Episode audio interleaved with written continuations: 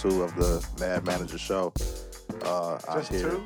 Just two, man. Yeah, just two. We went on an unexpected hiatus thanks to Miss Corona, and you know we didn't want to sacrifice the integrity of the show, so we decided we would take a break until we could get back here together and to do it. You know, we didn't want to do a Zoom show or nothing like that. So here we are. We back. LA lifted some restrictions, so we're back in the building. I'm here with my esteemed co-host, Yeah. Denny Foster. What up, Denny? Hey, how you doing? I'm chilling, man. I'm chilling Are for you now. safe? You ain't got no fever in then. I ain't got no fever, Okay. man. I'm good. I'm good for now. I think we at five point eleven What's what's five point eleven? feet. Oh yeah. Do something about it, city of Los Angeles. man, we got LJ on the boards, man. Shout out LJ. We got escrow behind the gun shooting. Escrow. and uh, we got our squad in here, man. So obviously, a lot of things have happened, man, since the last time we did episode one. Um, the coronavirus hit, Yeah. and Wait then. Did uh Kobe had passed, right? I don't, I don't know if Kobe was gone yet.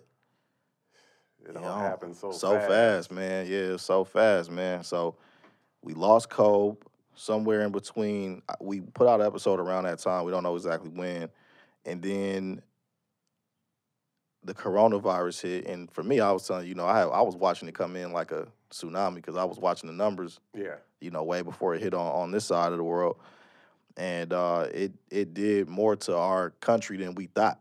You know, shut the economy completely down, locked everybody in the house. Yeah. And uh, just when you thought it couldn't get any worse, Well, I don't know if it did that. I think we did that. okay, well, yeah, somebody did that. We- Somebody locked us up. Somewhere between losing Kobe and niggas want to stab people over toilet paper, yeah. we thought that it couldn't get any worse. And then there's Ahmaud Arbery, Yeah. there's Breonna Taylor, Yes. and then there's George Floyd to cap everything off. And after we as a black community witnessed those murders pretty pretty close, you know, in time, it's like a 3-week period, Yeah.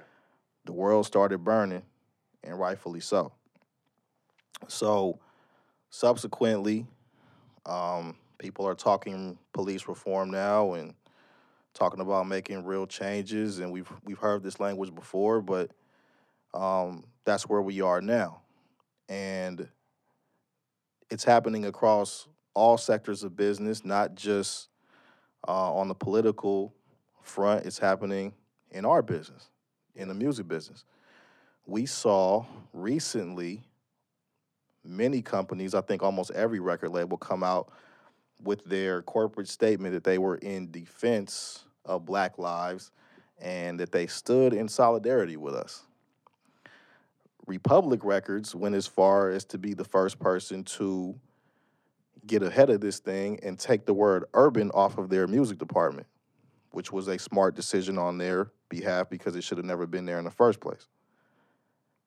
There's a Now, history behind that. which we going which we will get into. And I'm gonna I'm gonna stop right after this next point. Right after that happened, the Recording Academy has now dropped Urban. Oh, okay.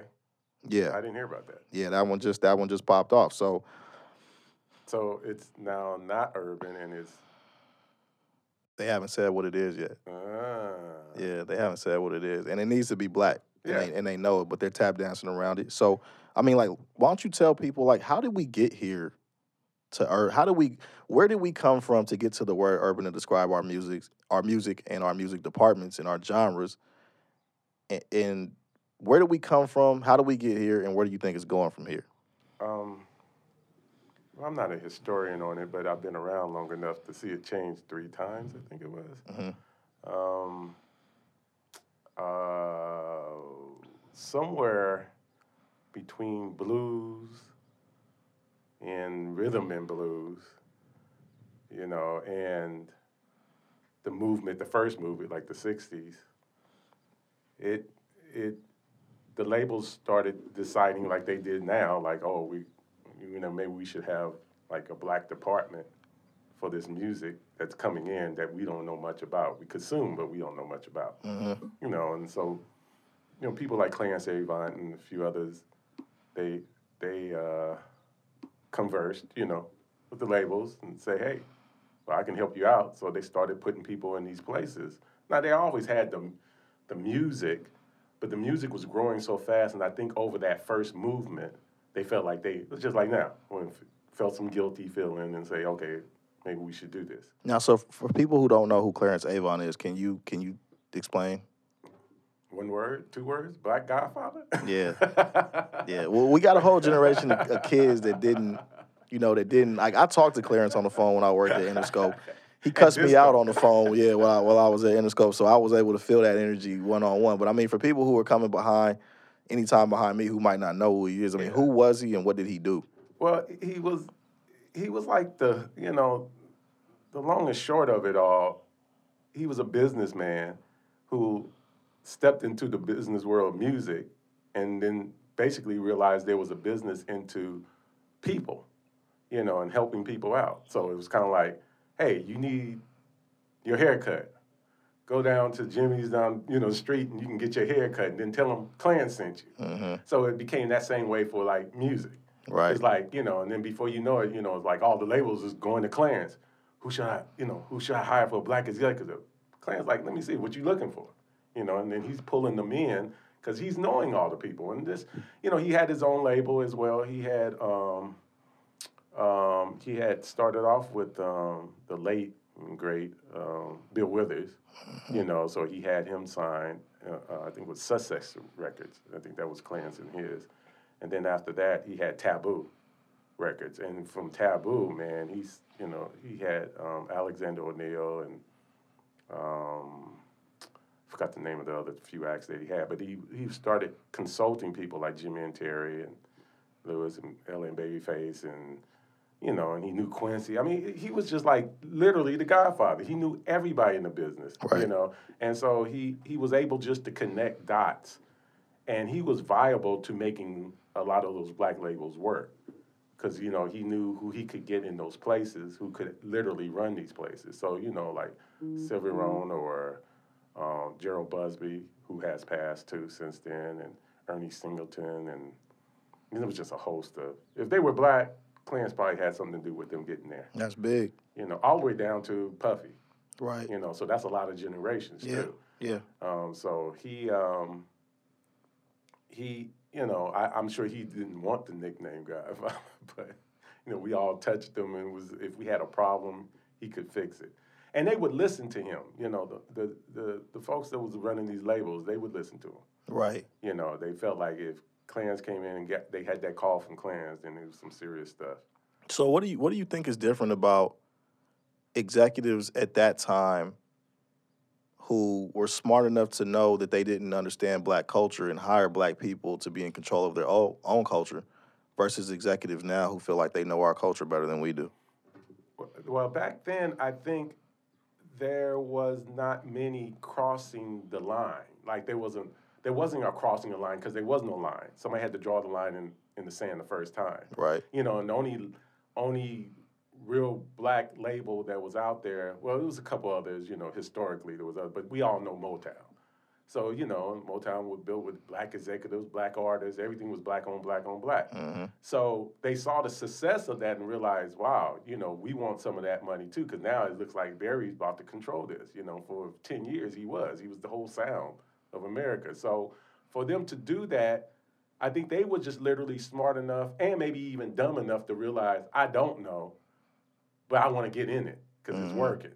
So at that point, somebody like Clarence can be the liaison Yeah. saying, hey, get this person, and they can build everything else from there for you. Right. And then that's what started happening. And now I think it was just out of default. So now the companies are up and running. Everybody has their black department. You know, it was called black department. You know, it wasn't African American or R and B department or something like that. hmm And so from that, it was kind of logistically okay. Like nobody was tripping. You know, radio knew what it was about. Basically, you had black music. They had a, you know, out in the real world, you may had it slash R and B.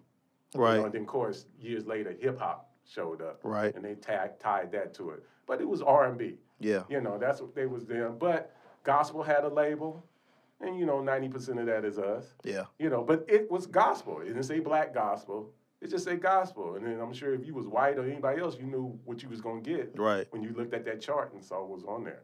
And so, um, you know, jazz was just jazz, dance was dance. You know, so it's it was funny that we did have that Latin. They even had Latin. Right. You know, it was just like, and it was okay. You know, Right. it wasn't like nobody fighting over the space or nothing like that.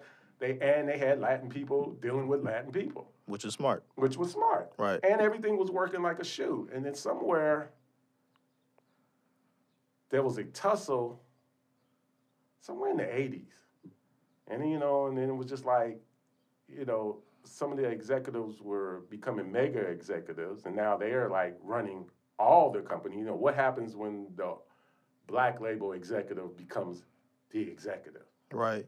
And now you're running everything. All the subsidiaries of You know, Yeah. like Obama being black at one perspective, then he becomes president. Right. now you got to deal with everybody. With everybody, yeah. right. And so now I think some of them, once they stepped into those roles, kind of like abandoned the child, right? Yeah. It was kind of like you built this child over here and you just like, I don't know, uh, give it to my third child. You know, he's a, not qualified. He's a badass. Yeah. Third And we started seeing that in the '80s. You know, it was like, yeah, you get him, and he was just like, for anybody, at least I know him. So you run it. I'll tell you what to do. Right. No, not really, because now you way on the other side of the fence. Mm-hmm. You don't have time to deal with what's going on over there on a day-to-day basis. You know, and you don't even realize it's burning now. Right. You know, and so that started happening on label, on label, on label. Which makes it easier for other people to be able to infiltrate at that point. Well, yeah, because now they're crumbling. Right. You know, they're losing money. They got an like, why are we losing all this money?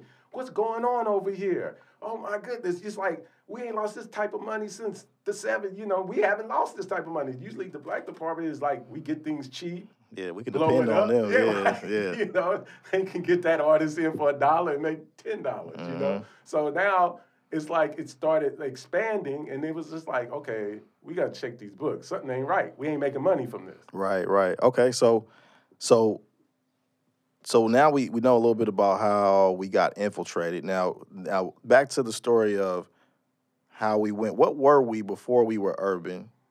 What did they classify us as on the charts? You know, I, if I'm not mistaken, even way in the back, at one time they called it Negro chart. That's crazy. I think that might have been the first one, and then it turned into uh, black, or I don't know if there was African American. That would have been a little later, but I think that might have briefed in for a second. But I remember it was. I remember seeing from the from whatever it was to R and B, and R and B kind of lasted for a minute. Yeah. But then there was pushback from us. You know, R and B is black. You know what you mean? R and B is black. It's black folks doing music. Right. Like they say, okay, it's black. So it goes back, you know, and he goes into it. And then there was some pushback on that. Some people like, well, it should be African American or it should be this, or, you know, everybody had their reasons why it should be called something else. Why, I don't know. Right. You know, um, it went back to R&B from the black. And then from, because I, at the time that I think it was about to change, I did have a couple of number ones on the black chart. Right. Then it went from R&B to R&B hip hop. Oh, they said, yeah. why? I don't know. That's the purple chart. I always call that the purple chart. yeah, yeah, yeah, yeah. Billboard, Well, I didn't get that either because you had a rap chart, you know, and it was rap hip hop. So Yeah. then when, why did you want to merge it together? You know, and that's something you would have to ask. Maybe we get somebody Radio guy, maybe. Yeah, or Billboard. Yeah, and say, hey, why why you have it in there? But a lot of the times that it changed, it wasn't them changing it. It was us pushing back. For whatever cultural reason during that time, it wasn't cool to say, you know, I can understand why it wouldn't say Negro. Yeah, that's that's a, that's a little harsh. yeah, African American, that seems a little That's a little long-winded. Yeah, Yeah, long-winded. You know, black works that's what it is. Yeah, why do we have to complicate it? Yeah, and rap was rap, and then hip hop came along, tied itself to rap. So that's what it is, rap hip hop. Right. keep it over there. So then some somebody along the way was slick enough to, or dumb enough, depending on who did it, Right. to introduce and morph what we do into this thing that is urban music, right? Yeah, that came back again somewhere in the '90s, I guess. And urban music for us is one of those terms that allows us to get drowned out because now we're not specific. Right. And it makes it a lot easier for your black music departments to become gentrified when it says urban music because it looks a lot more weird when you walk into a black music department there's a white person running it versus an urban music department and there's a And white person right, running it. Right. So That's when it started changing. When they started to bring an executive that was white in, you know, and I guess if you are white and you come into a situation like that, you're like, "Mm, I don't know if I should be running the black department. which is a good thing. right. So they probably were like, we need to change this. Right. you know, to something else. Right. And I think that's what they was doing. And then stations were being bought, switched over to, you know, kind of like if you think about BET, do you really call it black entertainment? It's probably more urban entertainment now. You Yeah. know, just- Oh yeah. I mean, we don't own BET. For anybody who doesn't know, BET is not black owned. So if you've ever looked at it and like, what the hell's going on on BET? That's what's going on. So it's urban, urban, you know, whatever that meant. And I didn't even know. I still today don't quite. I know the real meaning, but how do you tie that into some culture or music or stuff? It's, just ridiculous. like, you know, I didn't get that. So Okay, so we so we fast forward to now, and so so we're gonna talk a little bit about what's going on in the music business from this, you know, whatever you want to call what's going on now. This this Black liberation movement, this social justice movement, whatever you want to call it. We're gonna talk about it from a music business perspective. If you want to know about it from a political perspective, you have CNN. But here we're gonna talk about what's happening in the music business. So right now, there is this push from record labels to not look like the bad guys that they have been all this time. And they're saying that they're coming out and they're, and they're standing in solidarity with black people. And they're saying, hey, you know, we're going to talk amongst ourselves and figure out change and solutions. And I, I, I don't know exactly what that means because they haven't been specific about what they're going to do, how they're going to do it, who they're going to hire, who they're going to talk to. It's just more trick bag language at the end of the day to be able to make yourself look like you're not who you are. I think I, didn't cut in. No, go I- ahead. I think there was. I agree with that. You want to try to, if you gave it an inch of hope, is like they just felt the need to say something and then figure we'll figure it out later because all this action was going on, and of course people were saying, well, "What you guys think?" So they probably came out and said that without actually having a plan because obviously that's a you got to sit there and talk to some people to figure out how to really make an impact Yeah. but they just throw it out there to let people look. We we we gonna be talking about some stuff, and I think they jumped the gun with that. But then the other side is I think they're trying to catch the moment. Of course, they're trying to catch the moment. And in the middle of them trying to catch the moment, we got some other people in the music business who are black who I think are guilty of the same thing. Because I look up and I see this statement that basically says that as gatekeepers of the culture, we're going to basically take Tuesday off Right. to provoke change and accountability. And won't say who who you were. I found out it, it, there were two. It's, it's two black women who came up with it. But why didn't they just say that? It, I have no idea. But this is this has to go. Like the music business is never short on bad ideas, but this one is definitely up there with some of the worst ones because they decided that in the middle of their vacation, they were going to take a vacation from their vacation.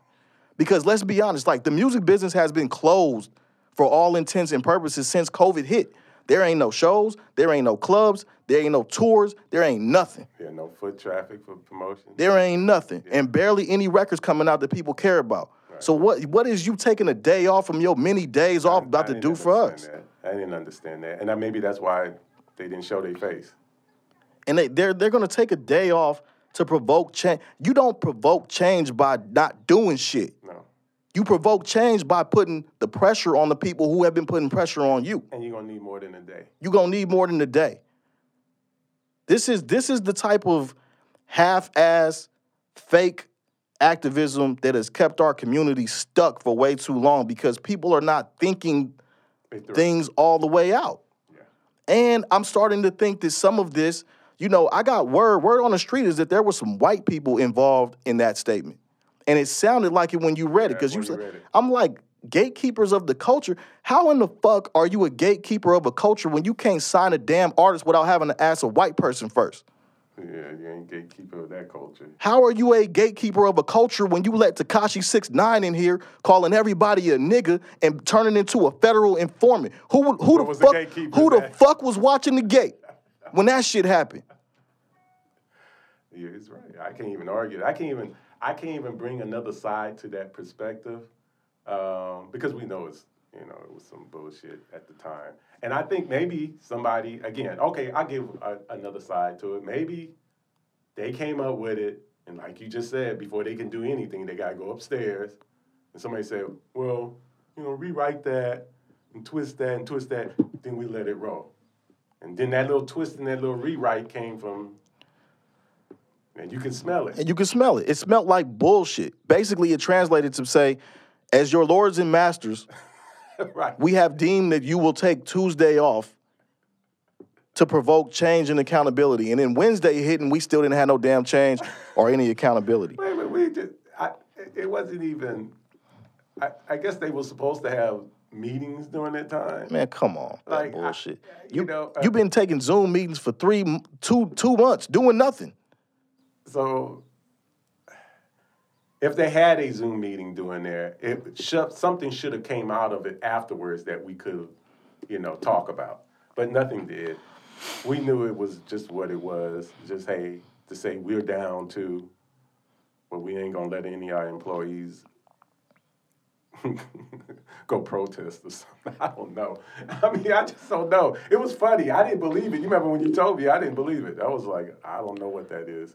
I never heard of it. Yeah, and, and you know, I have to ask, like, if you if if all of these record labels stand in solidarity with solidarity with black people, the real question is, are you going to stop signing artists that make music who are black about killing other black people? I mean, wouldn't that be a defense of black lives? Or are you full of shit? We'll see.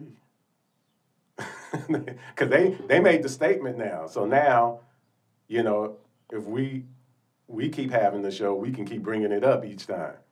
What happened? What's going on? What's going on? you know, are you making some changes and find out who's made some changes, who's not. You know, I've heard all kind of stuff. Like you said, they've taken the taking the urban out of it. They're going to hire more black executives. Um, some ex executives. I think you sent me an article. I did. Yeah, is talking about it, and I actually there was some stuff in there I actually understood where he was coming from, and then there was some stuff I was just like, well, that's kind of dated for now, because who's going to train them? You know, because it was something about training young executives, and I'm like, well, you got to have an older executive to change them, Come on, man. them, and there's a gap there between old, old, and older, and then the youngins. Oh, and then you got your apples and your oranges within it. Within Yeah. the, within within that entire spectrum of age, you still have apples and oranges. And apples, for anybody who are, who's wondering, are good executives. Orange, oranges are not. No. And, So- and and it's and like you said, you have to be able to pull from that pot to be able to educate and train them for now. I think the idea though needs to happen. Somebody do need to train them, and some of them they need to know something before they come in and say I'm senior VP or A and R because I knew somebody. Yeah, yeah, yeah, totally. But you know, it's what Malcolm X said. I mean, only a fool would allow his enemy to train his children. Yeah. So you're you're you know what I- what we're going to do right now is we're going to read this letter from Mr. Ron Sweeney, who's who's who's around before I got into business, Yeah. and he was an It was attorney. before I got into business. Okay, so I, and yeah, I, I ran into Ron, so so I, I you know I ain't probably gonna beat him up bad. okay. Well, we, we'll get into this letter. We're going to read both of the letters to you, so that way minute, you there's can another hear. letter. There's another letter. We go. So we let me start with Ron. So it starts out by saying, "I'm happy that Universal, Warner, Sony Music want to date want to donate money to support the Black Lives Matter movement. What the movement needs is meaningful change, not window dressing. Address the elephant in the room. Why is it that black generation? Why is it that black music generates millions and millions of dollars a year, and yet none of the companies have a meaningful number of employees of color? Let me stop right there. That is trick bag language, and the reason why we don't need people who are of Ron Sweeney's generation speaking for us. See, when you say employees of color, you ain't talking about black people. You think that you are, but you're not. No, you politically trying to say it differently, and you didn't need to. And that's and that's part of the problem. Of the problem. Everybody's scared to be specific and to say black. So you say people of color, whereas not to piss other groups of people off who obviously have no problem pissing you off. Just ask one Daniel Hernandez, aka Tekashi Six Nine, who would call you a nigga in a minute, even at your older age, Mr. Sweeney. I'm sure there's a few others out there. And there's a, and there's a bunch others. Fat Joe, don't think we forgot about you rallying against Colin Kaepernick, even though you profit from our fucking culture. But anyways,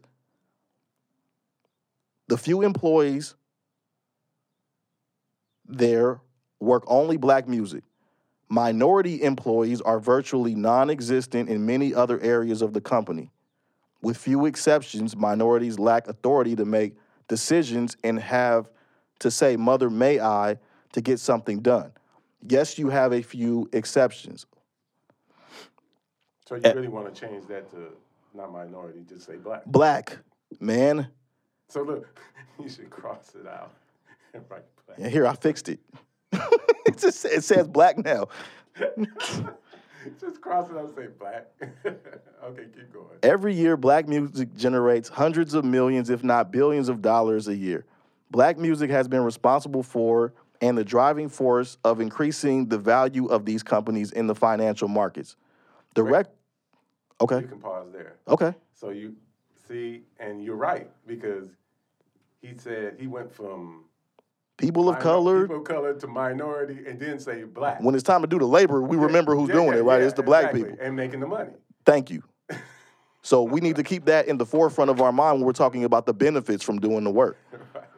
The record business has been making money off of black people since they first called our music race records. I can recall as an executive at Sony Music the frustration of having artists like the late great Luther Vandross because pop radio stations at the time would not play our music. Black people were not even allowed to service pop stations. And if you don't know what service means, that means basically you can't submit your record to be played on pop radio. Yeah, without without a gatekeeper, two or three. It Co-sign. was on co-signing, and it doesn't matter how big the record is. There it I've is. been there. There, hey, I've been there. there it is. He goes on to say, I can recall when MTV and others at the record companies were up in arms when the late great Michael Jackson used the word kike in one of his songs. All hell broke loose, and that word was immediately removed from everything. MTV took his videos off the air, and he was treated as if he was the racist. The decision makers at the record companies control our name, likenesses, and images because they controlled the distribution channels back then. Why were they not as concerned about the N word? Possibly if senior black executives had been there and in the room and gave their opinion, this could have changed the course of history. Most p- black people hate to hear that word. Wait, pause. They were there. Uh oh. Uh oh. They were there. When them N words was coming out on records, they were there. They were there. They just didn't say nothing. And then the ones that did, maybe they got muted, but no, no, no. That's a noble like stance, and maybe again, maybe somebody in his generation was like, "That's not cool." Right? But all the others down there, Yeah. no, Pac and them and Dre and them and everything on the East Coast. I mean, it started slipping out, and they was like, "Hey, this is making money." So nobody says nothing. What they do, they sign in more. Hey. You know, now I think there was a balance that needed to be had, and I think they smelt that later. Hence comes, you know, somebody like the Tonys or En Vogue, you know, was like, hey, we we ain't going there. Right. We gonna rock you with the music, but we ain't gonna go there. You know, Right. some of the R and B acts, but hip hop and rap was coming in strong, coming out of the socials talk into that party, you know, popping bottles, all that, and it's like, hmm, no, we were we were part of that. Even if we were disagreeing, you still didn't bark enough to not make it happen, and some of them was still ahead of those labels. Okay. So So there we go. Uh, he goes on to say most black people hate to hear that word. It brings up too many bad memories. I have practiced law in the music business for over 40 years. I have dealt with each of the record companies at the highest levels. When I enter the room, I can still sometimes feel the tension in the air. Sometimes, he said, honestly, sometimes it makes me feel like I'm being dealt with only because they have to. Of course you are.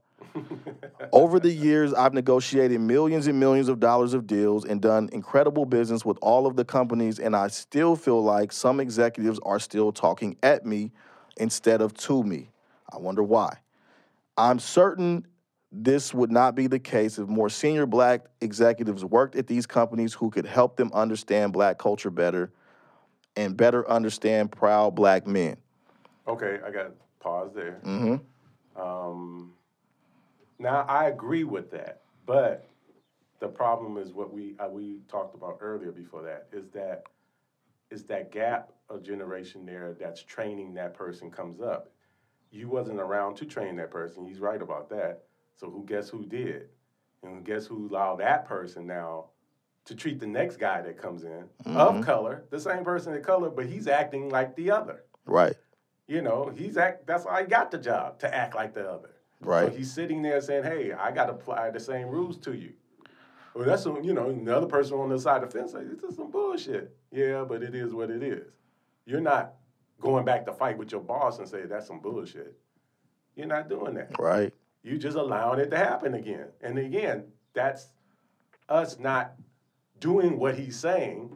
It sounds good, but again, you know, Clarence ain't there. you Right. know, somebody is not there to say, hey, and if they were, they would have trained them to probably be, have some level of pushback. Like, we're not doing that. But I don't know. You know, I, I came up under executives who were trained by Clarence, and they didn't really have much of a spot. But they wasn't trained by Clarence. They Clarence got them in the dough. I- Okay, yeah, there so, you go. yeah, Maybe a- that's a little that's bit a different little way of putting it. different. Yeah, yeah, okay, fair enough, fair enough. You know, he still was using his tentacles to help get Yeah. folks in the door, but he wasn't training them.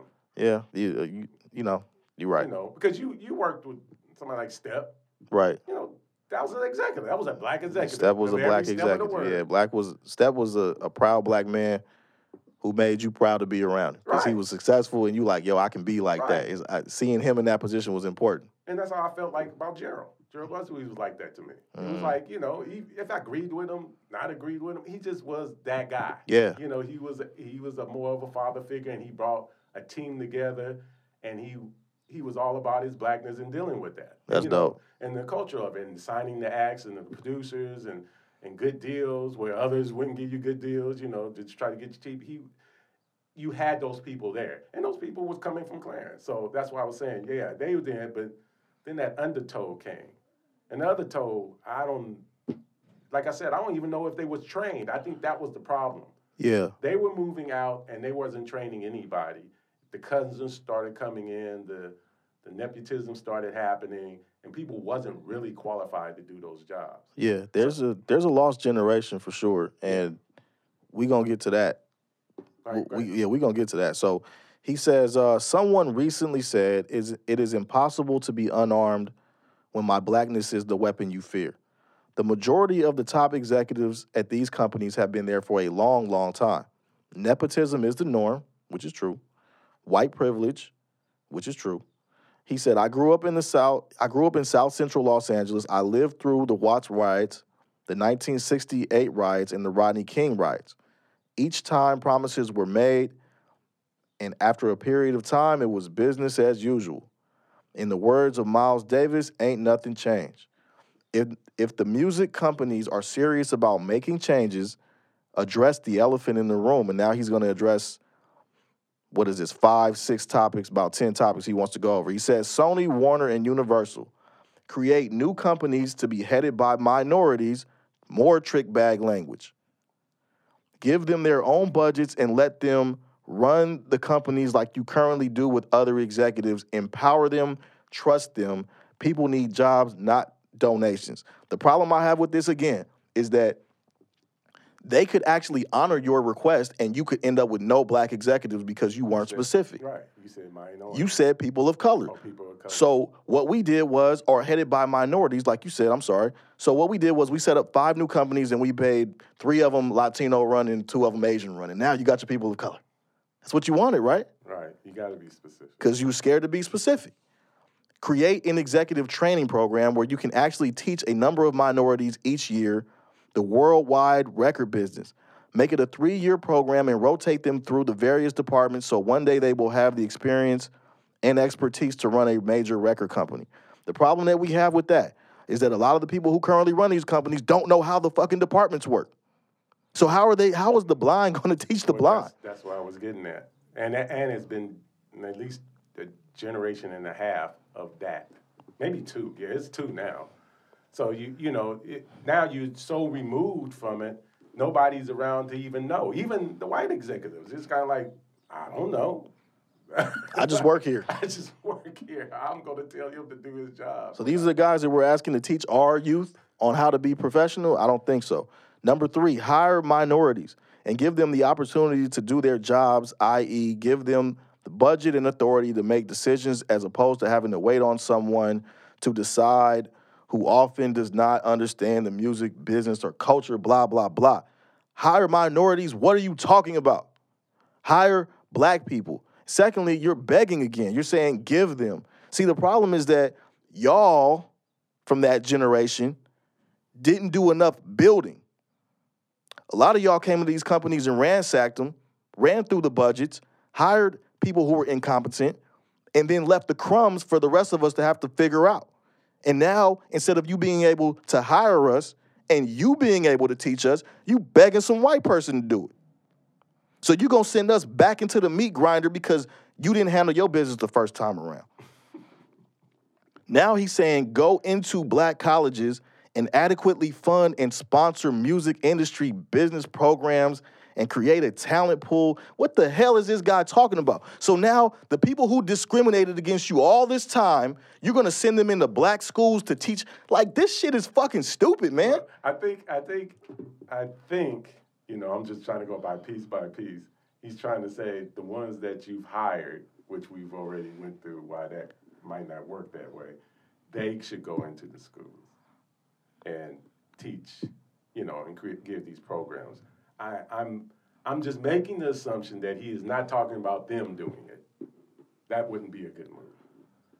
But going back to what we were just saying, this prior statement is that who do we have to go in those schools? You don't even know who you're talking about. You're just like, oh, just send some people to go train. And it's just like, But the idea, I'm still saying, those are the things. Maybe I'll put it this way: those are the things that was supposed to happen. The time when the black music. yeah, when y'all had the And, and, and I think in some cases, Danny probably did uh, in the case that you probably got. Well, I don't know how far down the chain you are. How old are you? About 28. how far down the chain you are? But I think there was. Let's say maybe Tubby. You know, Sean. What's Sean's name? Holiday. Holiday came in through some level of that going on. Right? And so, but they was there, they learned to fend for themselves, and then they learned bad habits. And then the bad habits turn into you training somebody who's now going to have bad habits Right? and those bad habits start to trickle down. Now, to get that out, he's right. You still got to have somebody training the younger ones, so when they come up, they, you know, the balance can start happening. It's just the problem that I can see you having is that who is that? Who are you talking about going in to train Yeah, what are you what are you talking about? these about? people? And and that's again being more specific. You got to be specific. See, he says he goes on to say, empower those creators in the streets that you have production and or label deals with, and teach them the real music business and help them grow their businesses. They are your future executives. Almost every company, including Def Jam, Republic Island, Interscope, were all once small independent labels. Number six, pay your minority employees equal play. There goes more trick bag language. Number seven, make it a point to use minority vendors for ancillary services needed by the companies. Trick bag language. Number eight, with respect to black artists signed to you prior to 2000 that are no longer signed to your company, zero out their unrecouped royalty balances and let their royalties flow to them so they can support themselves.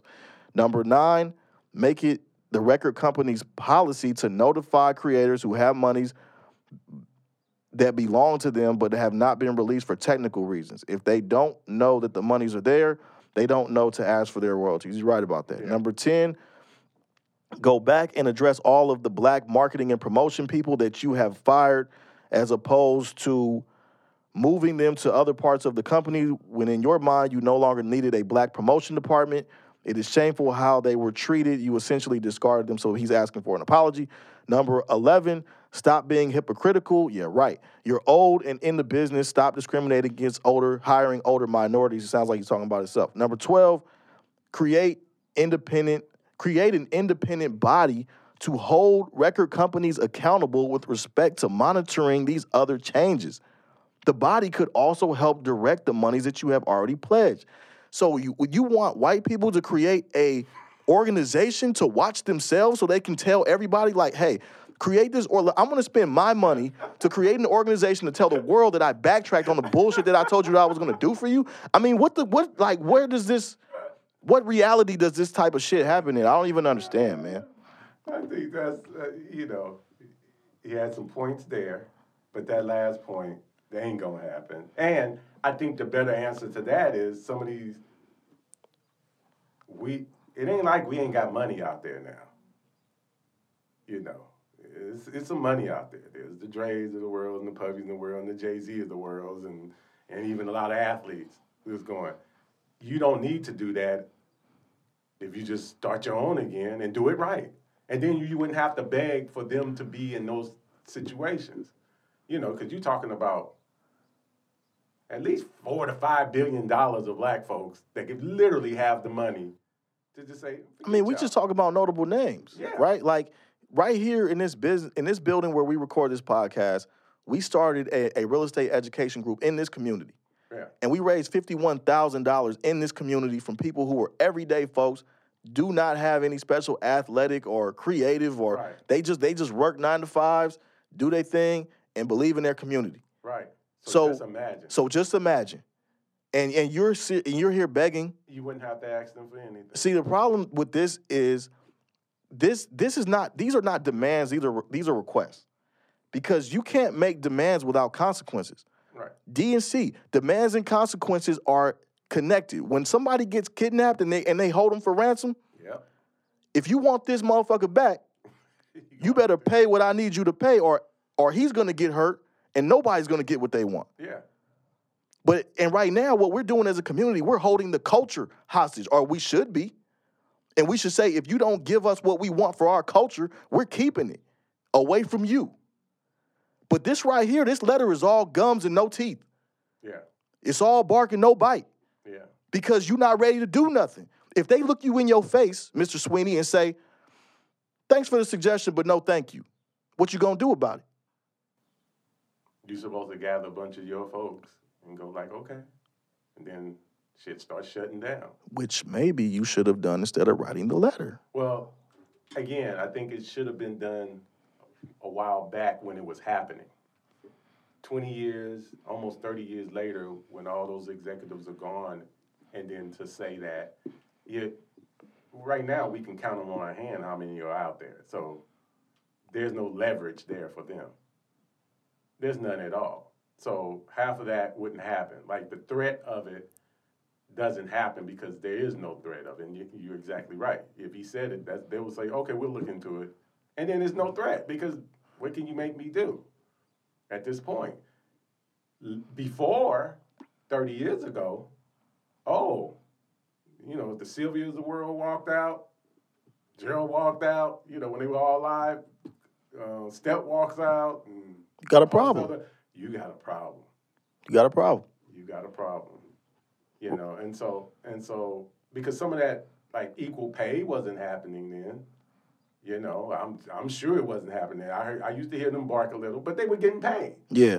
But then you looked at your counterparts and like, whoa, Yeah, not only is he getting more, he sucks at his job. right, like so, right. ain't like he bringing in the next Beatles. yeah, I'm killing it over here, and I'm getting a quarter or half of what he's getting. right. He's going up the up the ladder. But you know, they they they were it was lucrative. People were getting money, and so everybody was quiet. But now things gotten tighter, still lucrative, but tighter for us. Right. So now they scared to say something because shit, if I say something, the one few that we have is gonna be gone. Man, and and and that's the that's what happens when you spend too much time building another man's castle and not your own. Yeah. Because black people who are in the music business, I want you to hear us loud and clear. Building is your only insurance policy. Because eventually, almost all black people know that they're gonna get laid off. It's just like a reality in the music business. You know, like don't hang plaques on the wall in your office. Don't don't waste your time doing all that because eventually you're gonna, for no good reason, you can expect to get a, a pink slip from the HR department. Seen it happen too many times to good black people who worked in companies and we're doing a good job for the companies. Right. So the only way for you to be able to to make it when that happens is to build, man. And uh, And we could, I mean, you think of something like, you know, like Empire. you couldn't do that. We couldn't do that. We couldn't figure that out. You know, and, and that's the and, and look, man, I'm just gonna and, be honest. And, and that going over there begging to be, and it's like, you know, you can do that. Oh, come on, you man. don't They need to beg to do that. you can do and, and not only that you know and this is where a lot of our so-called quote unquote moguls whoever wants to apply that title to themselves have failed the community. Because i understand not all of you are visionaries but some of you are. Yeah. some of you could see far enough down the road to say hey i need to control this distribution for our community. But the problem is that it became too much about you and your pockets and not about what you could do to reach back and help the next person which is why when you look at these executives who are supposed to be moguls none of them have proteges. He didn't need to have a billion dollars to start that company. He didn't even need a hundred million to start that company. period So probably he used as much as somebody used in the strip club party a few months before COVID. just went after it. He just he just went after it. And he went after it, and then everybody buys into it, gets a couple of wins. Now people are fighting to go through that door, and you was just like, yeah, but he ain't cool with that door. So you probably again got an opportunity to say, hey, go up to some of these others and say, yo, we really need to be doing that. Then we ain't got to listen to him. yeah. But you know, I got a bunch of buts today. But you know that the key the key the key to what you said though was the word we. Group economics is the only way black people survive because we go faster together and farther together. But that requires us to work together and invest together.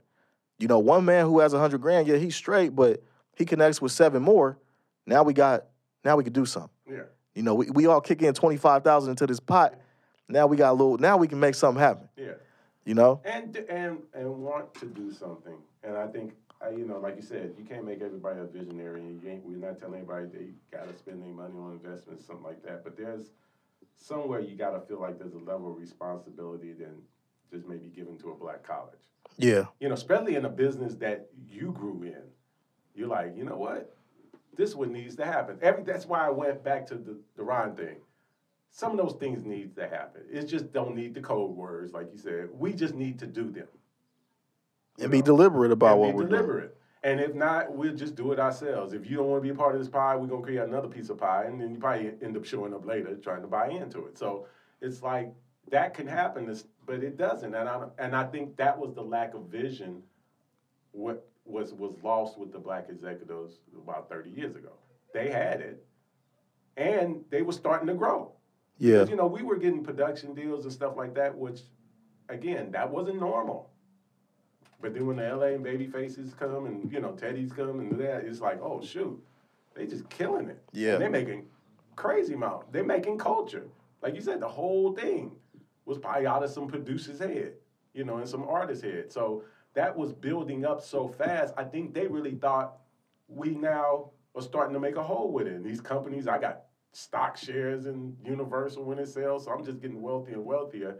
And all along, you don't realize you were rotting it by not cultivating it. Yeah. You know, you just throwing plastics in your garden, pissing on the plants, and expecting it to grow. Yeah, you still wanted to, to Yeah, you still want to get a harvest. You still got these other harvests that you you know you eating off of, Yeah. and you're not really looking at it. yeah. And, and and then when you turn your back, or some of them have passed now, passed away, you know now look what's what's left. Yeah, we're gonna get to what's left. I want to start by getting to this second letter because this is going. I know you said you had some butts. I've been in the trenches with you all week. The last the last two weeks trying to get we we got we got something done that we're really excited about. Yeah. Um, but we'll talk about it, you know, maybe on another show because we just want to make sure that all the ink is dry. But we've been in the tren- trenches, man, and uh, we're gonna talk about that in a minute.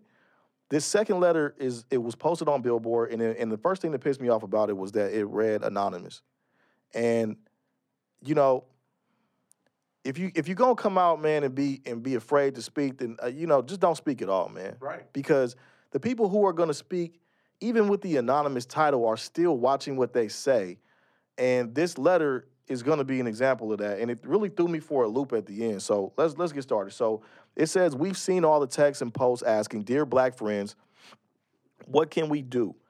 Well, this would be a start. You want to know what it's like to be black to be a black executive in the music business?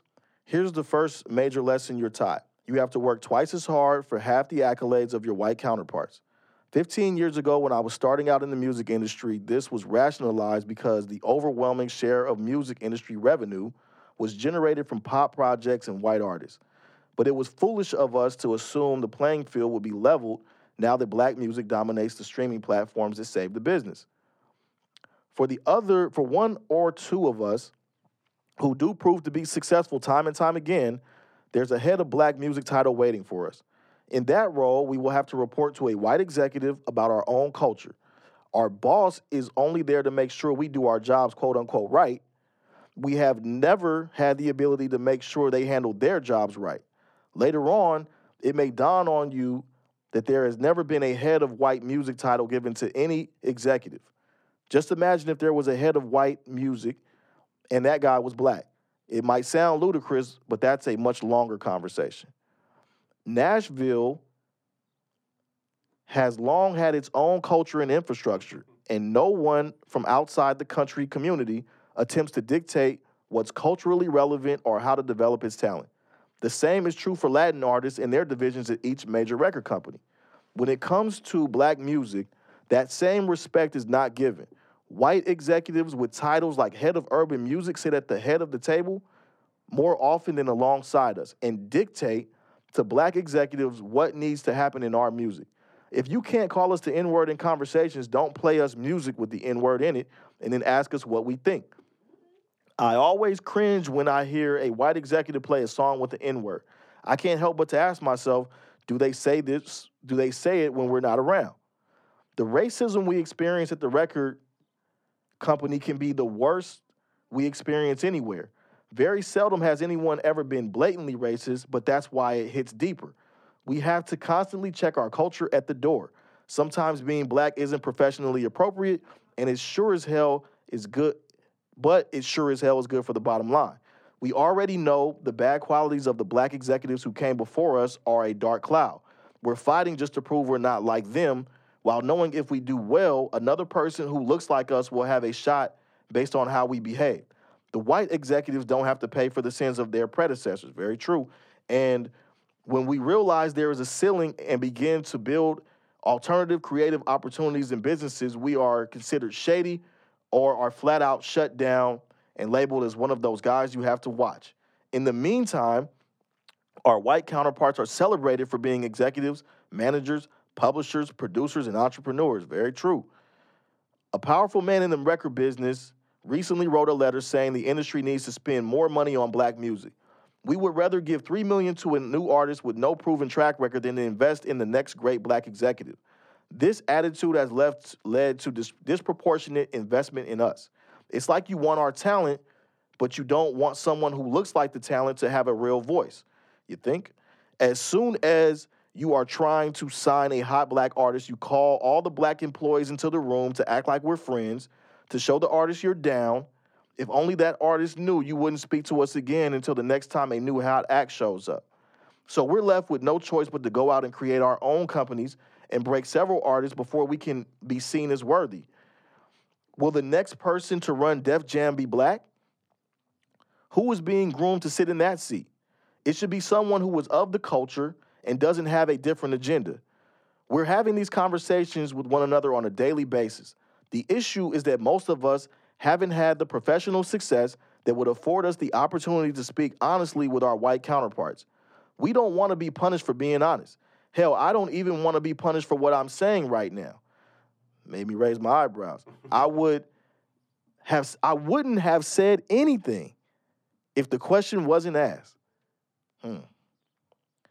But if we want to change the systematic racism in any field, we need to first change the system and make it equal and allow us to run the culture we create in the same way country music and Latin music do.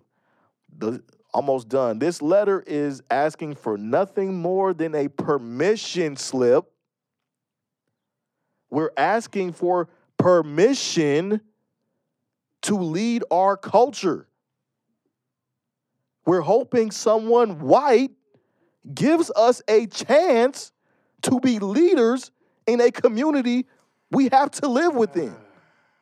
Nothing will make us feel safer than seeing someone who looks like us, understands us, and speaks our language at the top of a company.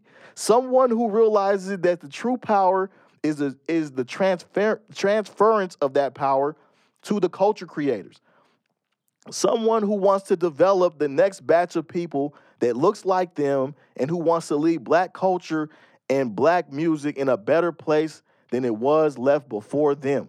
That's something we all dream of. If this letter offends anyone, I respectfully ask you to attempt to remove your privilege and read it again. We've seen all the texts and posts asking dear black friends what we what can we do? Well, this is a start. Mm. You want me to start with the positive stuff? Oh, please. Uh, do wait a minute. Okay, sidebar. You see, uh, you see Ne-Yo sing and do his little speech at the funeral. I did not. I heard about it though. And I know Ne-Yo. Ne-Yo's a good kid. Brain did, he probably shouldn't have spoke out of emotion, Right. Because he didn't word that right. Right. And if you know him, you know that ain't what he meant. Okay. Fair enough. So, so back to this, the person was bringing up points like you agreed and I agreed that are correct, and then there was other points that create domino effects. The person is young, obviously, because they say 15 years. That means 2005 was when they probably last saw somebody that they remember as a black executive, and really the the mega years of black executive was way gone by 2005. Right. So of course you wouldn't see that, you know, or you know, or You just saw whatever. vapors of it. You saw vapors of it. Um, you saw the damage of it when they were gone. And you and you suffered the consequences and, of the you damage. suffered the consequences from it. Um, so I think that was like a Ne-Yo moment in just longer term of writing. Like I want to say something. Now the thing is, and the first thing they have to realize is that when you if you're going to speak into that much passion about something, don't be afraid to have your name on it, especially today. Of all that's going on, I really doubt you get fired for speaking your mind now. I think you probably have a pass. So when you say anonymous, we don't know who wrote that. You know, that could be cleverly written by others. You, you so now you have no voice. Anonymous to me means you really that means nothing. That's just It's a blowing in the cop out. Well, it's like blowing in the wind. Like I heard some whispers, Yeah. you know, and it was like, yeah, I caught that. I don't know where it came from though. You don't even believe your own words enough to stand on them. And there wasn't bad words to stand on. I mean, damn, you asked for permission. What you thought they was gonna fire you for that? That's what I'm saying. And so it's a double standard when you're doing that. Like, I see what you were trying to do, but you But you copped out at the end. you had the gun pointed the wrong way. Yeah, you copped out. You was you was playing chicken and, and you and you drove off to the side at the Yeah, end. I wish, and if they ever, you know, heard this podcast and knew they letter, just come forward. Just say it. There ain't nothing gonna happen to you. Man. Like you, you, you know, and other people can debate with you about what you said, what you really meant when you were saying, and come to some type of, you know, consensus where we could actually take that. Because some of it, like you said, some of it was true. But see, this is this is the type of half-ass shit I don't like. Because, okay, you you obviously felt triggered enough to say something, Right. but you didn't feel bold enough to be able to stand behind the words, which means that you probably shouldn't have been talking. Because this is the this is the problem. A black person like this in the music business will watch you get fucked and won't do anything to help because Right. they're scared to help you. Right. And then they'll see you after you got terminated and be like, "Man, that's messed up how they did you." But bro, you wasn't gonna you wasn't gonna say nothing. You was gonna let it ride. Right. This is this is Mr. Anonymous right here. So me, I've sacrificed my corporate career because I didn't want to be a Sambo for these companies. Right. I'm not laughing at all the stupid ass jokes. I'm not going to look the other way while you bringing in artists who I know who are ignorant from my community and taking advantage of them because it gives you a payday. And I'm not going to sit here and be an accomplice to that type of shit. So I'd rather leave. And we we we dug it up out the trenches, man. When I started in 2003, two years before this person, the narrative was find something, get it signed, you'll get a job. Or do something that proves that you're valuable, you get a job. So when I finally got my job, it was after street team, interning, doing everything that I could under the sun. Right. I get my job, I lose my job, I get another job, and then that one goes away. And at, at no time did I ever get like when when I was working at Interscope as an A&R assistant, I got Pac Div signed to Motown. I was like 24 years old. This is the number this is the first group to really break out of the new LA scene. Mm-hmm. Don was a part of their camp at that time. You know, we sit in Leimert Park right now. So at that time, a white counterpart of mine would have went boop boop boop right up the right up the ladder. You got something signed and got a buzz built while you were an assistant. How'd you do that? Instead, I got shown the door. So this is the reason why I don't respect this kind of shit. And you got shown the door by One of us. one of us. by one of us. And that's and that's something that we're gonna, you know, first off, let me address this before we move on to us, because Okay. we're gonna talk about us. Okay. Bro, do not get out here. Get first off, get up off your knees, man. You just and you just wrote, you, I mean, you had that's why I don't have any sympathy. You had time to think this out. You wrote it. It wasn't like you said it off the cuff on the fly. No, no. You wrote permission slip into the letter and then proofread it and then said send. Oxymoron. You're asking for permission from a white person to be active in the culture that you created? Well, then the question becomes, did they get permission? I mean, I'm just saying, they sent the letter and then asked for permission after you did the bad deed, or maybe looks like that. I mean, but what makes you feel like you have to ask a white person for permission to do your own shit? How do you win when you come to the table like that? You, well, you can't. You gotta own it. This shit, this is bad, man. This is bad. Again, all bark and no bite. Because if they hear you out right now, you know what they're gonna do? They're gonna be like, oh, that's nice. And they're gonna go back to doing what they're gonna do because they know that you scared. Yeah. They know that you're not talking to them the way that we're talking to them. Yeah. Because they ain't gonna come at us like this, because we'll tell them we don't need your shit. No. So now what? We survive without it, We either doing business or we ain't doing business. period. Period.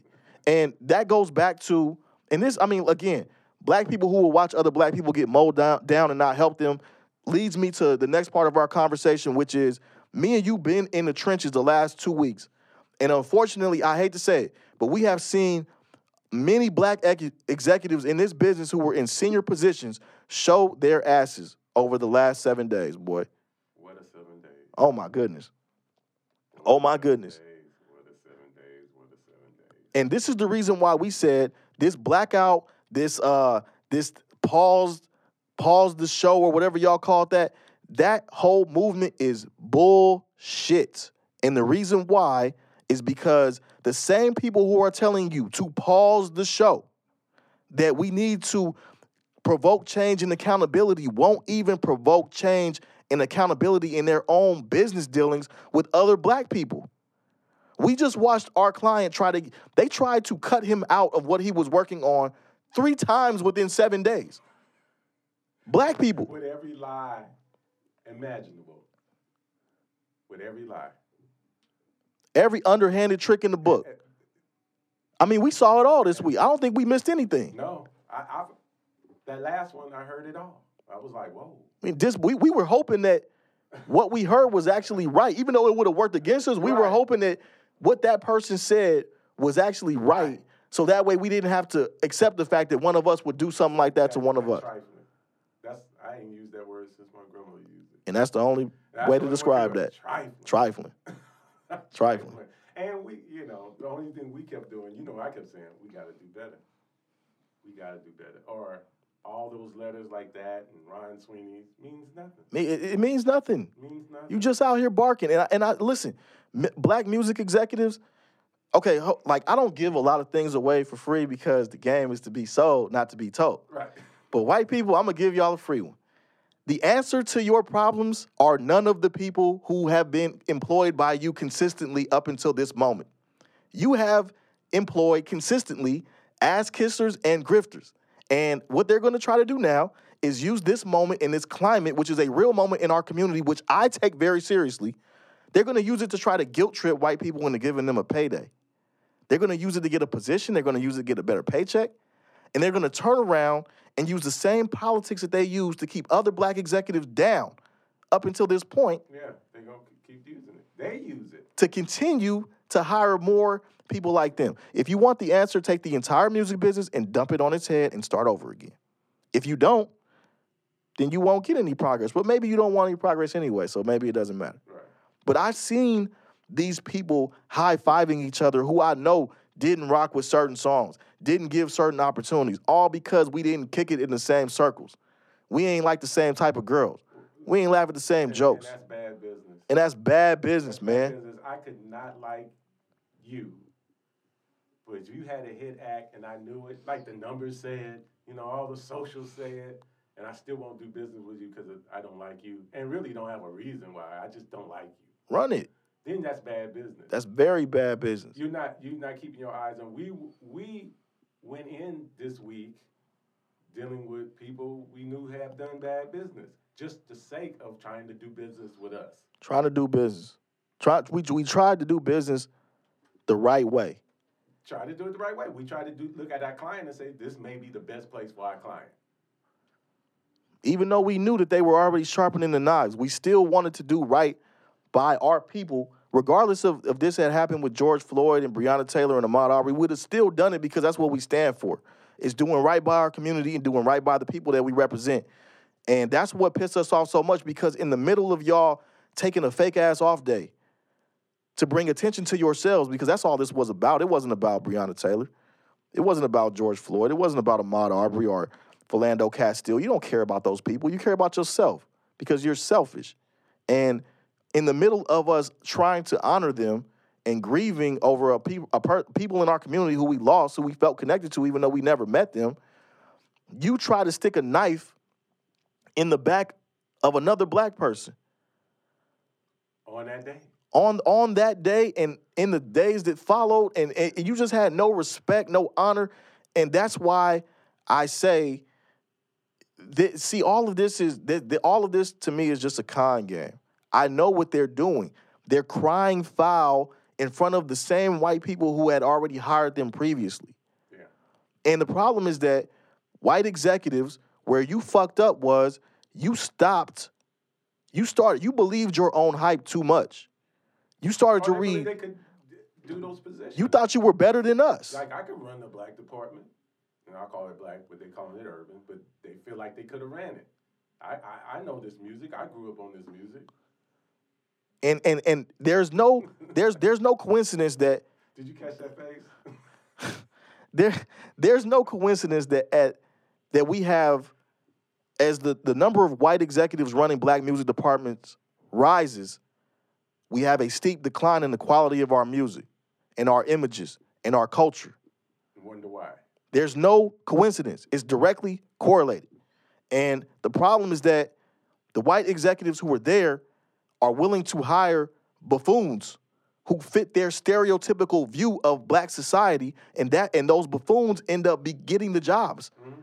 So now white people think they're doing something. No, you're hiring idiots because that's what you're comfortable being around. And then then you find out maybe five to ten years later, I hired an idiot, and now I'm about to get fired. I think that they know. I think that they know. I look at certain executives. I and- I think some of them know. I think some of them are worse than the people that they hire.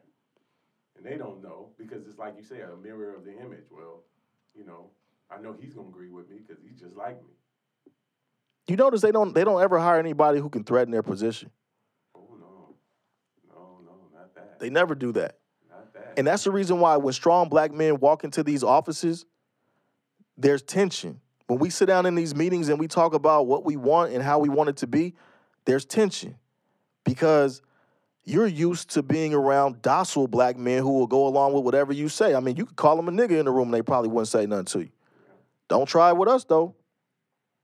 Don't try it with us because we don't do business that way. We're going to respect you and you're going to respect us. And ultimately, I think that it's important that we we're going to have to call these people out both black and white because this is this is This is why the business it is what it is. this is why the business is where it And is. The problem, I think, it gets masked because there's so much money involved.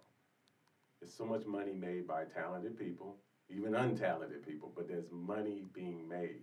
So as long as money be made, this cesspool of shit that goes through it can keep keep bubbling because you know the money's there. It's like okay, yeah, he was an asshole. Get rid of him. Go there. I mean, what? Sixteen billion now for Warner Brothers. I mean, I think 30 was the valuation on Universal. Yeah, that was Universal. 30. 30.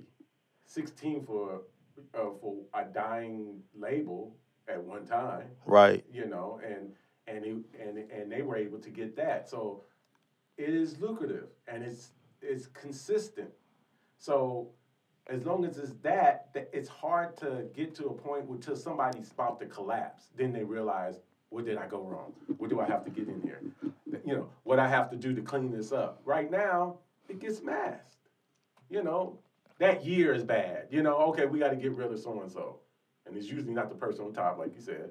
You know, and the person, the people who are owning these companies, they're so far removed from music itself. They're business people, and they saw an opportunity to grab something that looked like it could be gold. Right. You know, maybe have a like for music, but they're not music people. Right. So now your head of the guy right under the chairman It's not a music person. person. not a music person. He's not a music person. And if he is, he's probably one dimensional. You know, I know what I did. And that but that's the that's the mark of a good leader, I think, is to know where your shortcomings are. Right. In in the tech field, it's the complete opposite. The guys always want to be the dumbest person in the room.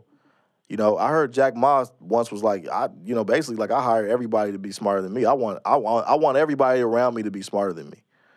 People in the music business work the complete opposite. They hire people who they know or who they think won't be able to threaten their position. Then when that person proves that they're valuable and might have a skill set that the person that hired them doesn't have, instead of them encouraging that and developing that and cultivating that, they mash it out and Yeah. get rid of that person to make sure that that person does not threaten their position. And you know, there's there's another part to that. You know, just a part. I think to in, the intellect, the intellect of executives that came in, some of them was be, was able to be vouched for from. Hey, I got my degree in, you know, business and tech from Harvard or whatever, and that person's like, you know, these algorithms are a little off, but I can fix that Right, because that's the that's the wave of the future, right? right, I don't really have to know about their culture. I can just look at these numbers and tell you what's going to work. right. And every time you try to do that with intellectual property, it goes wrong. You It gotta have a feel for moment, it. But you gotta have a feel for it because people are emotional. We're not algorithms, you know? It's Right. not like stock. So yeah, you can ride something for a moment and stay. That's what I'm saying. They could stay here, but they never go here. You know, you might be able to keep your bottom line with these, you know, hey, if I sign 50 of them, I only need two out of 50 to work Right, you know. But eventually, like it always does, it starts to crumble, and then they don't know how to fix it. yeah, And guess who they look at? Because we out there hustling. You know, we out here. That little kid's out there like, you know, well, nobody assigned me, but I figured out how to post my own stuff and figure out how to sell my own merch. Then he grows big, and then they go grab him. I mean, look at Khan.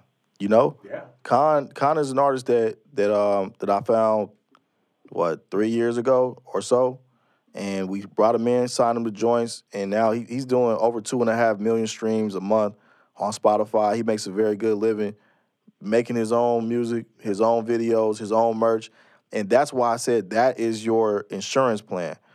You sending these empty threats to the record label, you're you're wasting your time, man. Stop writing empty letters that you know you're not willing to follow through on, and get in your Rolodex and contact some other black people and put your brains together. Yeah, if you really have a, a, a knack for this business, then you you're not afraid to do that. If you have knack for this business, like I know a hit act, or I know a hit song, or I know a good producer, I, I just have that intellect. Well, then you shouldn't be scared. Because you can do that anywhere. Right. You could call up any of those three people we were talking about with money and say, look, I got this business venture and my ears are golden. But see, they don't want to bounce on that because now you can be exposed. Yeah. You got to go out there and do that by yourself. You got to become Russell Simmons by yourself or some of these people who actually did build these labels. You start to realize, yeah, all that's just talk. It's all talk, man. Yeah, you don't really know.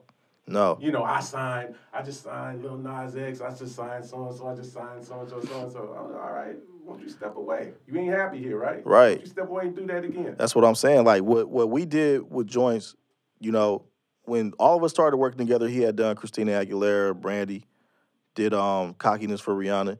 So he had some cuts. But we knew that there was still more that we could accomplish. And from that time, he's had what, four or five Grammy nominations, been on two Grammy Award winning projects. Like we built that from the st- from the sand, man. I'm talking about dirt, bricks, you know what I'm saying? Built it all from from nothing. Got it out the mud. And how many calls did we get to come run departments or come run publishing companies to help put, pr- pick producers and songwriters? Not even a thought. And we've seen over that year since me and you worked together, how many changes we've seen.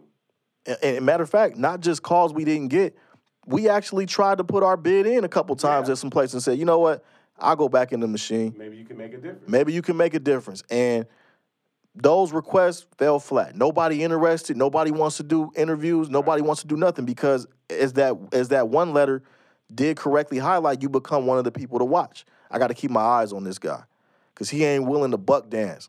He ain't willing to be a Sambo in here for me. So I got to keep my eyes on him because he thinks that he's smart as I am. Right.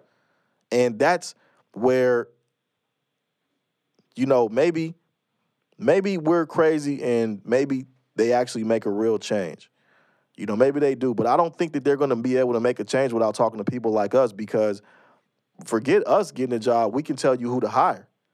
Who are these who are these other lame executives who you've been hiring? Man, anybody who's been in that musical chair position for the last 10 years, I can tell you about 90% of them are worthless.